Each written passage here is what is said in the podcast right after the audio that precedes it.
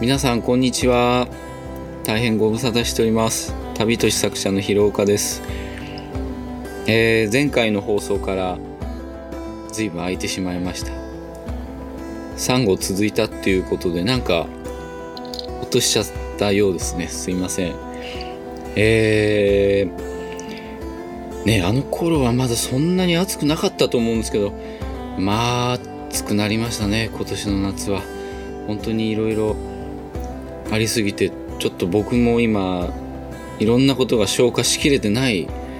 そんな今年の夏です。えー、実はですね今日は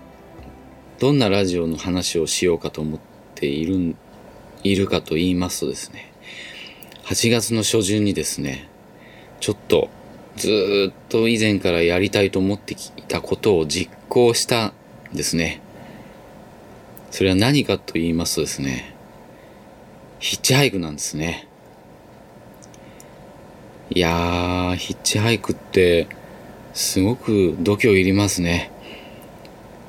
もう薄々は分かってたんですけどもまあ大変でした。ちょっとその顛末をお話ししたいと思います。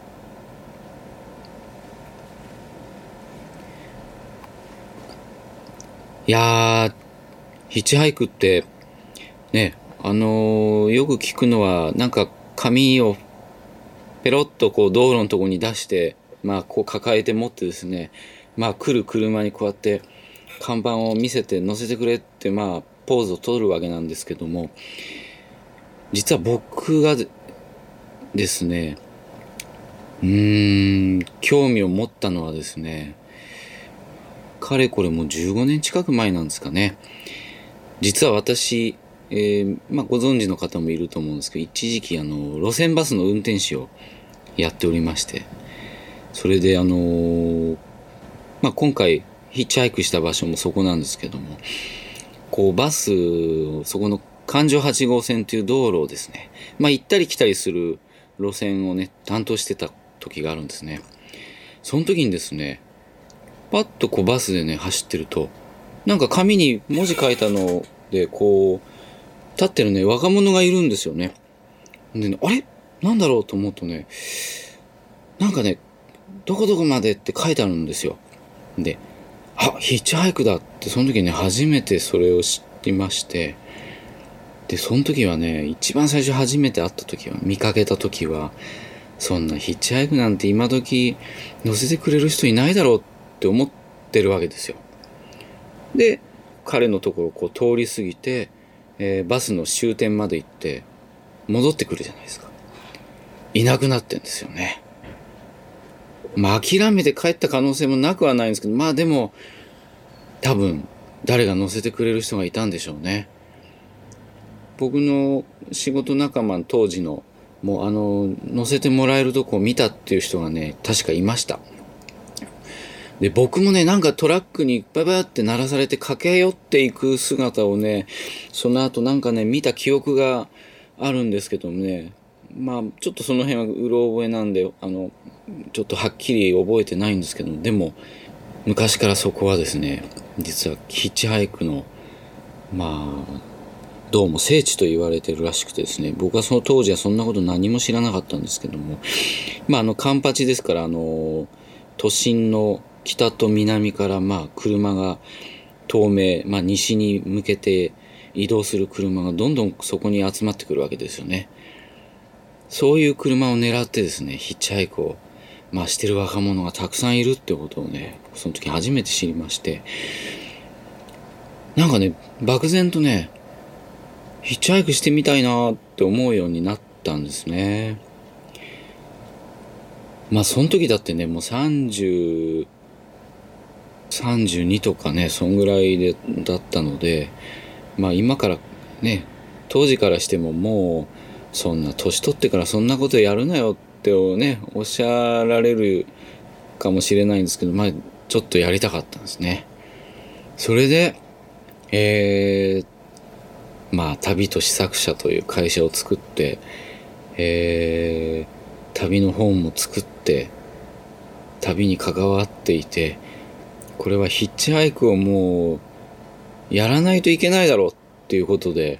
もう観光したんですけれども。いやー、難しかったですね。実はあのー、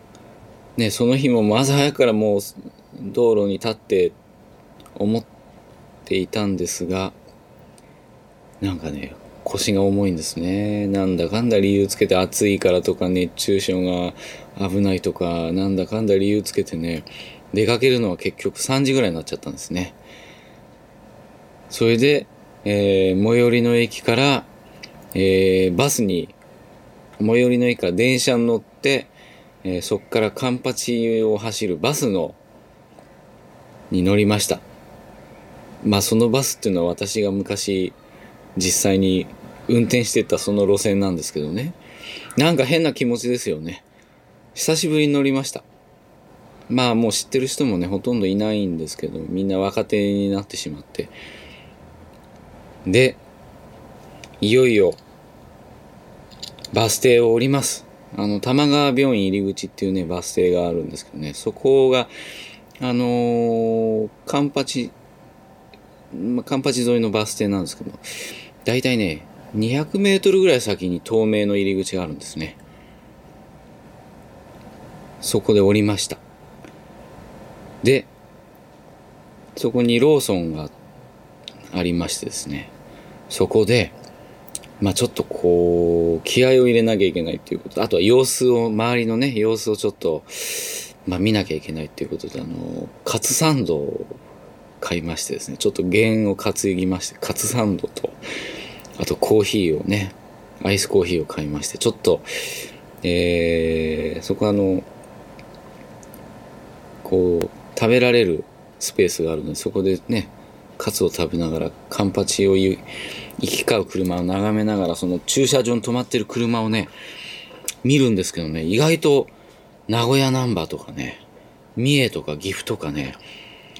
あの、中部圏のね、車が結構多いんですね。あの辺ぐらいまでは多分ね、車でね、あの、行って帰ってこようっていう人がね、多分多いんでしょうね、きっと。さすがにね、関西はね、大阪とかはね、少なかったですね。名古屋、岐阜、三重、まあ、静岡なんかも多いですけどね。あの、その辺の車が結構多かったですね。いや、だからコンビニでね、ヒッチハイクするっていう方法もあったんですけどね。私も小心者なもんでね、あの、声かけるっていうのはちょっとやっぱし、ちょっとドキドキするじゃないですか、最初だから。で、やめまして、コンビニのちょっと手前とかカーブになってるんですね。で、そこがちょうど車のその、まあ視線からすると、まあ目立つんだろうなと思って、そこで立つことにしました。で、あとは、そこでパッと見たときに、あこいつどっか行きたいと思ってんだと思ったときに、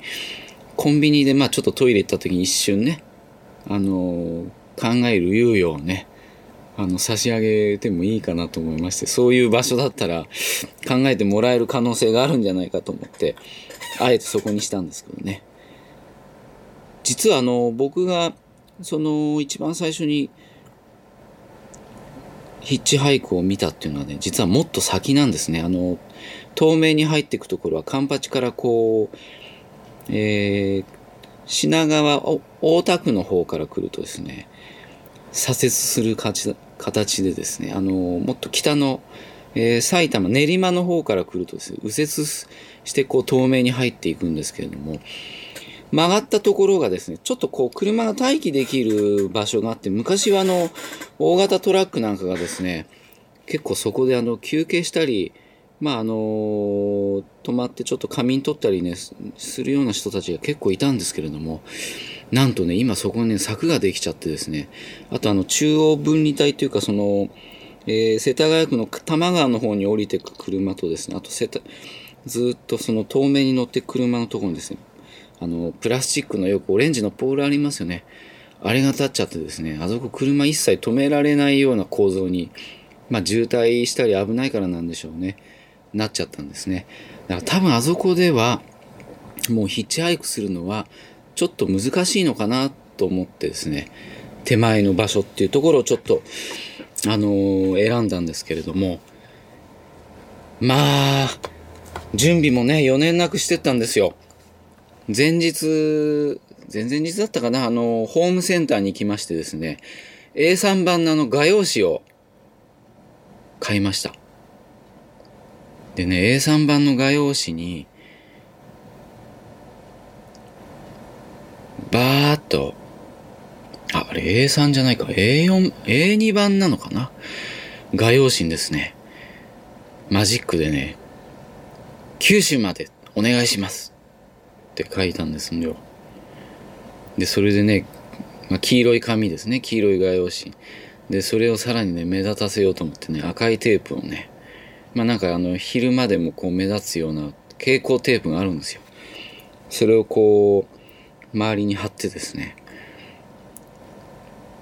九州までお願いしますっていうのと、あともう一つね、東京までお願いしますっていうのを二つ作りました。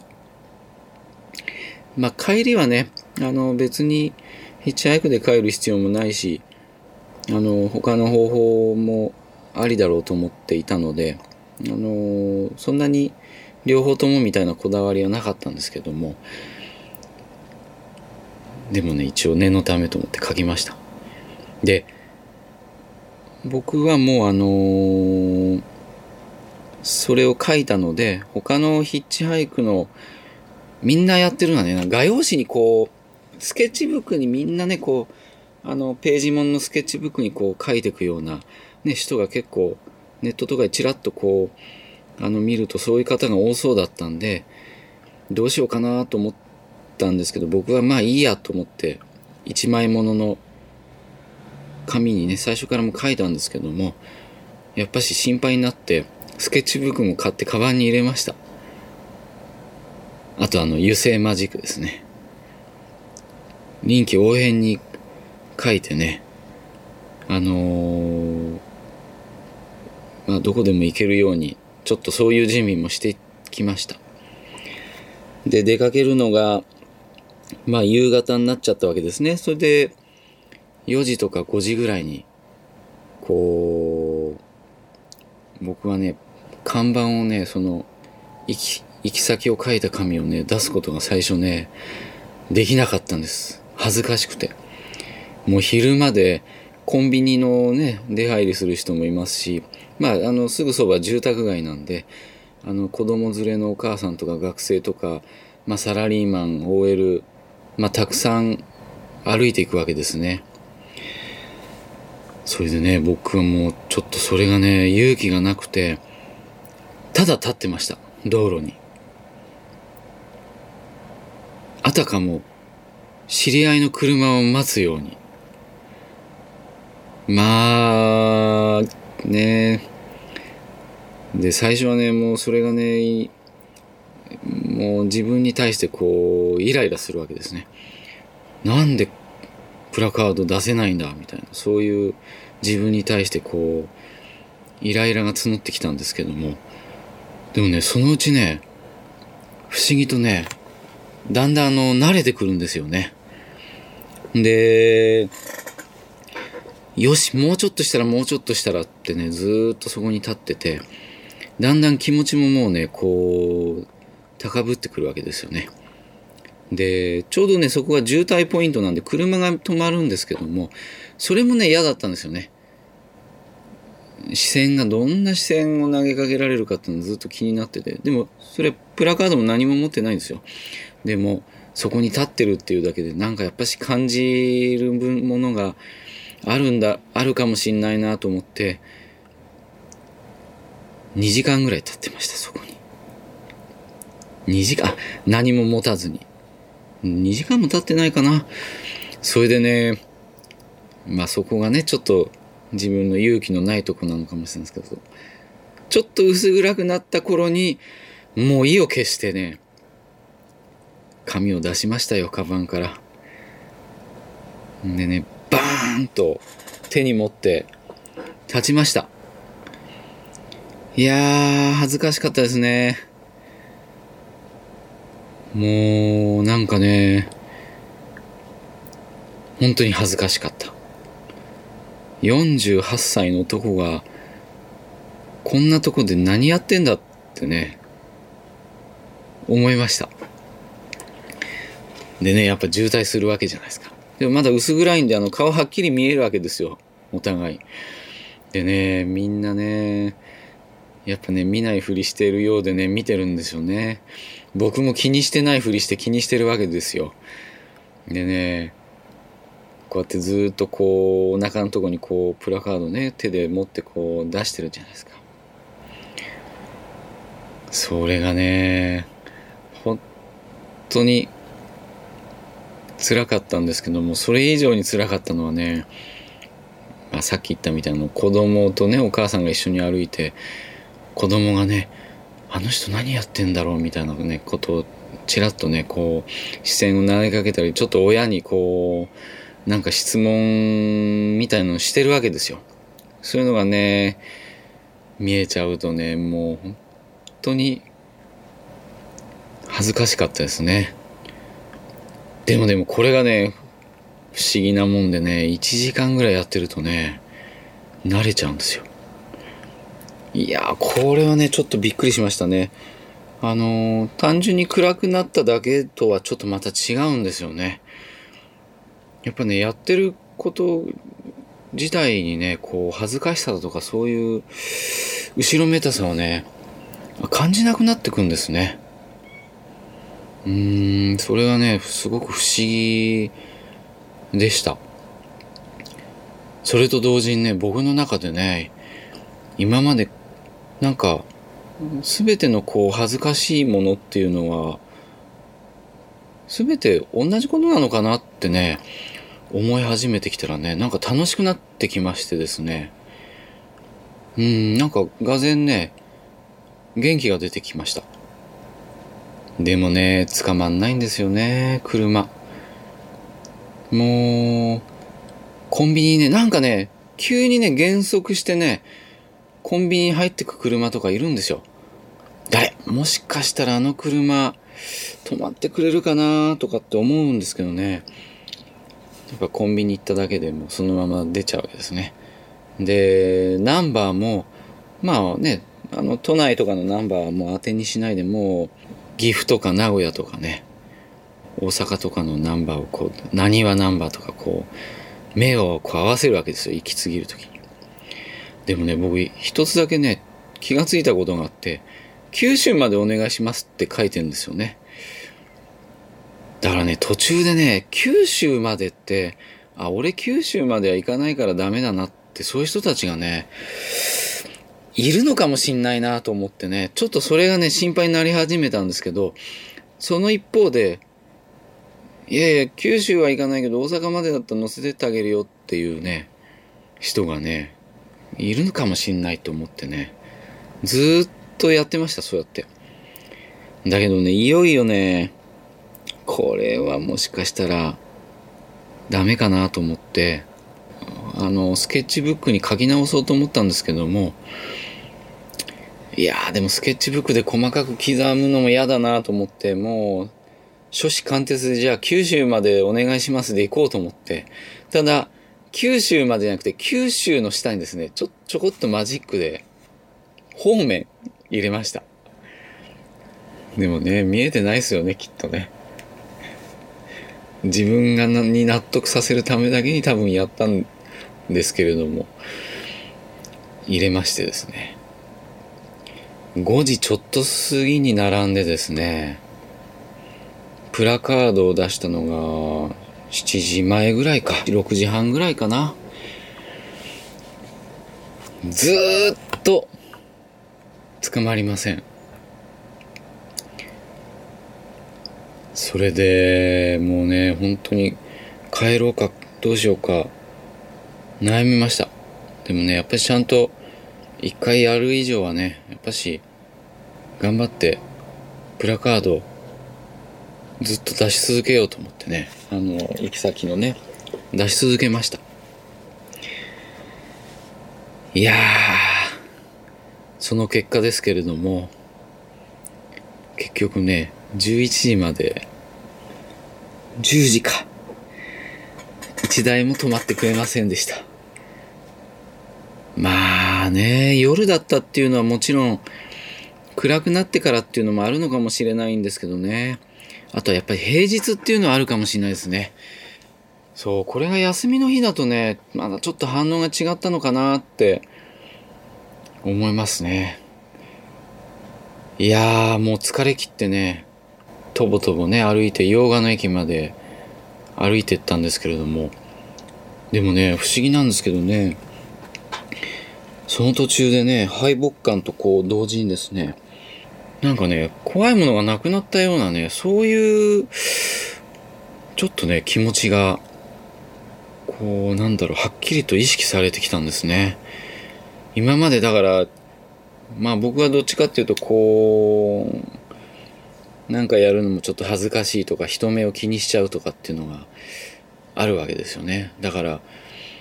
それがために行動に起こせないとかっていうことがね、実際やっぱしあるんですよね。でもね、それをきっかけにしてね、なんかそういう気持ちが随分ね、あのー、なくなってきて、周りを気にしなくなったような気がしますね。うん。あのー、だから決してね、ダメだったっていうわけじゃないんですよね。ヒッチハイクね、うまくいかなくても、これはね、これで意味があったんだってね、今はね、すごく思ってますね。でもね、これね、もしかしたら毎週、毎月とかでもね、経ったらなんか、あの、自己鍛錬になりそうな、なんかあの、ちょっと意味合いが変わってきてますけどね。なんかそんな気がしてきました。しかももしかしたら、本当に乗せてくれる人が現れるかもしれないですけどね。そう、そしたらもうそれこそ、本当に、ね、旅を楽しめますし、一番いいことなんですけれども。あとね、一番こう、気になったのはね、まあ僕も48歳じゃないですか。で、僕なんかで若い人たちが、ね、ヒッチハイクでこう、どうぞって言われた時に、なんでヒッチハイクしようと思ってんですか、その年でって言われた時にね、なんで答えようかなと思ったんですよね。だってお金がないわけではないわけじゃないですか。ねでもね、いろいろ考えてね、僕はちょっとこれを言おうかなってずっと思ってたことがあるんですけど、やっぱ若い時にね、できなかったこと今、もう一回やりたいと思ってすいません、あの、やらせていただいてますってね、ずっとそれを言おう言おうと思ってました。うん。だから本当はね、なんか物事をやるのには年は関係ないような気が僕はしてるんですよね。まあそれがね、会社を起こす原動力にもなりましたし、まあその代わりね、迷惑もかけちゃってるので、あのー、一概にね、それがいいかと言えばそうなんですけど、やっぱりきちんと自分で責任を取らないといけないんですけどね。でもね、そういうことはね、やっぱ思ったらね、その時がやっぱやり時なんだなって思いますね。それでね、得るものがすごい大きいっていうことがね、今回のヒッチハイクの旅で分かりました。実はね、またもう一回ぐらいちょっとやってみてもいいのかなと思ってるので、あの、ほとぼりがさ、もうちょっとね、涼しくなったら、ちょっと考えてはいます。本当はね、実はそのヒッチハイクの旅を、人生と道草のね、次の号にしたかったんですけれどもね、それは、ちょっと当分お預けになりそうです。その代わりと言っちゃなんなんですけれども、その後にですね、私ある場所に、まあ今年はね、結構話題になった場所ですよ。行ってまいりました。それをね、11月までにはちょっと人生と道草の第4号でちょっと発表したいなと思います。あの、11月になぜ発表するかというとですね、私初めて11月25日今年のですね、えー、文学フリマというのにちょっと出展をすることにしました。えー、東京の平和島で、まあ、1000社ぐらいね、今回はあのー、まあ、文学が好きな、人たちがそこで自分たちのまあ作った出版物まああの個人もいれば、えー、全く畑違いの方あとはまあ出版社もまあいろんなその方たちが文学が好きな人たちが、えー、本を売ったり、まあ、本に関連するようなグッズを売ったりするそういうイベントなんですけれども。そこでですね私が、えー、これまで作った20世紀酒場カーボーイサマー、まあ、人生と道草なんかまあ点数はまだまだ少ないんですけどねあの手売りをして反応をちょっと見たいと思っておりますのでぜひ皆様あのあのお近くの方でご興味ある方は11月25日は、えー、日曜日ですねあのー、ぜひお越しいただければと思います。そしてですねこれが今日は一番大事なご報告なんですが、えー、8月の20日人生と道草の第3号、いざ、ヨバツカが発売になりました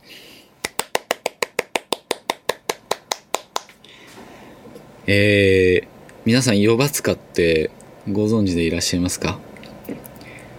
ヨバツカは地名です。まあ、ラジオね、あの、車でラジオ聞かれる方はもしかすると結構聞いたことあるぞっていう方ね、いらっしゃると思うんですけども、渋滞のメッカなんですね。で、私はね、子供の時からずっとそれ、地名知ってたんですけどね、右から左にこう、聞き流して終わりだったんですけども、まあ、この間ですね、まあ、私が朝よく聞いてるあの、伊集院光さんのラジオがあるんですけど、そこでですね、伊集院さんがね、ヨバツカってどこ？みたいな話をしたんですね。それでね、はっと思って、これはそうだ、俺も、これは私も気にしたことなかったな。それ以上掘り下げて考えてみたことがなかったなと思ってですね。行ってきました。まあ、これがね、なんか面白い展開を迎えるんですよ。ぜひ皆さん、買って読んでいただければ幸いでございます。800円、本体800円ですね。プラス消費税で、えー、純区さん、まあ、はじめ、いつも、あの、ずっと、1巻、2巻置いていただいているとこには、あの、並んでると思います。今回、純区さんは池袋店さん、渋谷店さん、まあ、本当に、あの、しっかり置いていただいて、もう感謝感激なので、あの、ぜひ皆さん、あの、他の書店さんでももちろんご注文いただけますので、ぜひですね、足を運んで、あの、その場でですね、えー、読むだけじゃなくて、買っていただければと、こう思います。いやー、今日もね、あのー、久しぶりに話して、ちょっと喉が痛くなりましたんで、あの、これから喉を潤して帰りたいと思います。またですね、あのー、近いうちにきちっと、あのー、ラジオでお会いできるように頑張りたいと思います。それでは皆さん、またお会いしましょう。暑いから皆さん、体気をつけてください。さようなら。